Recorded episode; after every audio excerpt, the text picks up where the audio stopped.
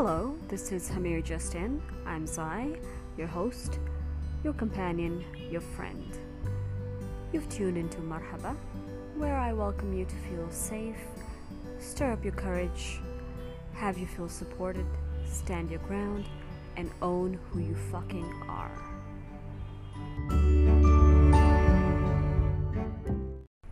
So, let's get right to it then.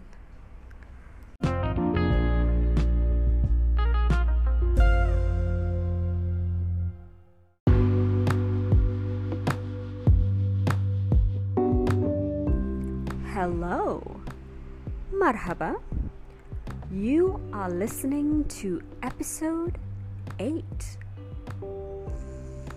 Hmm. You are looking up flights. You're looking up flights and you get the perfect itinerary, right? Only to see those words flash at you. 140 kg piece allowed. Ugh. Then there are flights you stumble upon that read 2 23 kg pieces allowed. And somehow, just like that, it makes you feel better. Everything feels airier. Hey, the plural made all the difference. One might logically say it adds up to 46 kilograms, which isn't much of a difference to the 40 kg. I will tell you the difference, listeners. The difference is not only that there is a bonus of 6 kilograms, but there are two pieces of luggage allowed. Two, not one. Again, one might say that two can be a load when you can stuff all in and carry just one. Now, wouldn't it be easier? Sure. The idea of just one luggage to lug around can be appealing. Yet, so is the thought of having two luggages with you equally, if not more, appealing. I know for a fact it is for me. And also very comforting. It literally feeds us a paradise of leisure on a psychological level, not to mention the room for what all more can be added to the space left with all the travel goodies upon a return. Why is it that we all intrinsically like the idea of having room for more. In every aspect of our lives. Think about it. It is because abundance is in our nature. And thank goodness for that. thank goodness. Abundance is what we are familiar with because it is our very essence. And thus, our right. And just like these travel essentials, our journey on this life is a travel. We're all traveling. And companionship of whatever kind is almost an essential, a necessity. I'm not suggesting we need any relationship but let's be honest. We do desire and we do seek it. And it is beneficial for our being to mingle with other energies. And again, however form, whatever kind of relationship that may be a friendship, romance, the casual rendezvous, the sense of familyship, Need I say, we're all primal. And not to sound crude, But if you ever watched Animal Planet, they are always looking to mate. Or already are at it, banging away, seeking a sense of warmth, a sense of pleasure, a sense of belonging, fulfilling a crave, an inherent crave. And we, we are no different. We're animals. All of us. Again, I'm not stating that we need someone to feel like we belong. Obviously not. But you know very well what I mean here. We have these feelings because this is how we are designed. They were instilled in us for a reason.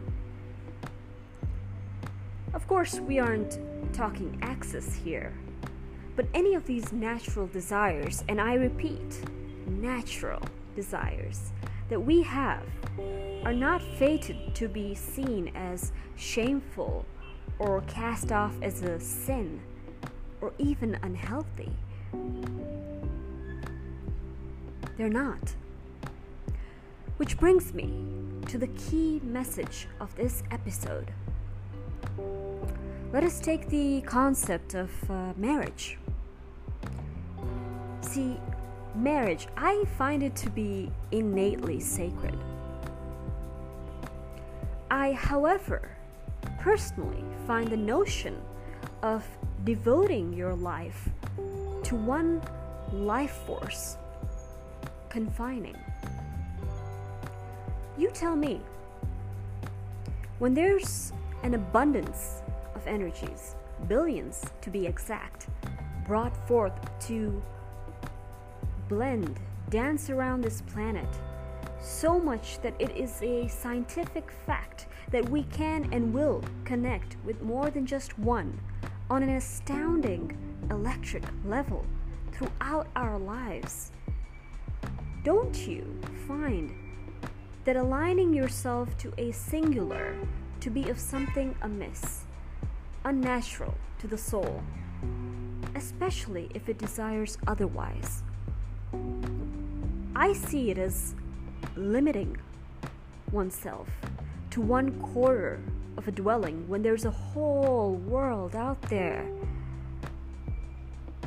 I don't I don't disrespect nor disagree with those who genuinely and I mean genuinely not only like the idea of journeying with one individual for the rest of their life, howbeit want it, but don't tell me that it is right. Tell me that it is your choice. Right is choosing to evolve on your own. Right is opting to tango with one.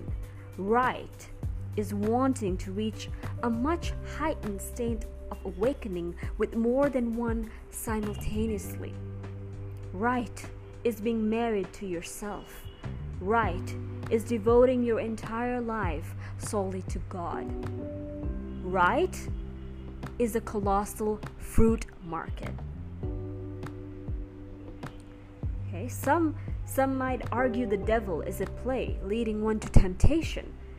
No, how can something so wholesome, so existent, so available that buoys up the pristine beauty of both lust and love in the lives of more than one source from the devil? How is it that we have limitless within us to offer to more than just one energy? How is it that I, I have never felt so much closer to God, to Source, than I do now? It has never felt lighter nor looked this brighter. If the devil is at play, believe me, he's riding a carousel that is not on his turf. Some might go further to argue a fear of commitment. You might as well question what that truly means, listeners. If there is anything to fear here, it would be shutting myself or ourselves out from connecting with an array of dynamic energies that awaken different, tasteful, fruitful aspects of our being parts that I didn't even know existed, that we did not even know existed, parts that we always longed to get out of bed, parts that we secretly ached for, parts that we kept punishing with unhealthy societal baby feed, designed to further catapult us into our higher selves and live out who we came here to be. Right? I'm not I'm not stating that one partner cannot pose as one other significant luxuriant channel to your evolution, but of course they can. Though I hate to break it to you. Yet I will. Seeing and indulging in a basket of various fruits will nourish your cerebral cortex and the rest of your system better than a basket of only apples would.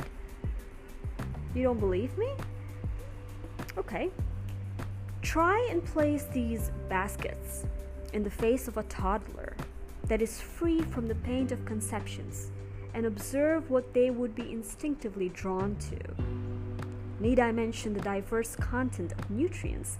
Similarly, contrasting energies deliver diverging benefits, lushly contributing to our transformation. I'm all staunch for honesty and fidelity still. But whosoever say that amorously associating with more than one individual has anything to do with infidelity? Who? Society? Society does not equal reality. Now, before you conclude apples and oranges to mean Brussels sprouts and go breaking off with your spouses, your lovers, or bring another gentleman lady into the frame, I'll have you know that what I'm implying is that you follow what you organically hold to without fear. And this does not mean walking your truth on eggshells behind the bushes. This means claiming it, owning who you are for all to see. You first, then them. I don't care if they are your spouse, your folks, your kids, society, or who have you. If you could just be so kind and not deprive yourself of who you are at your very core. Honey, you deserve, you deserve to be happy just as much as the next being does.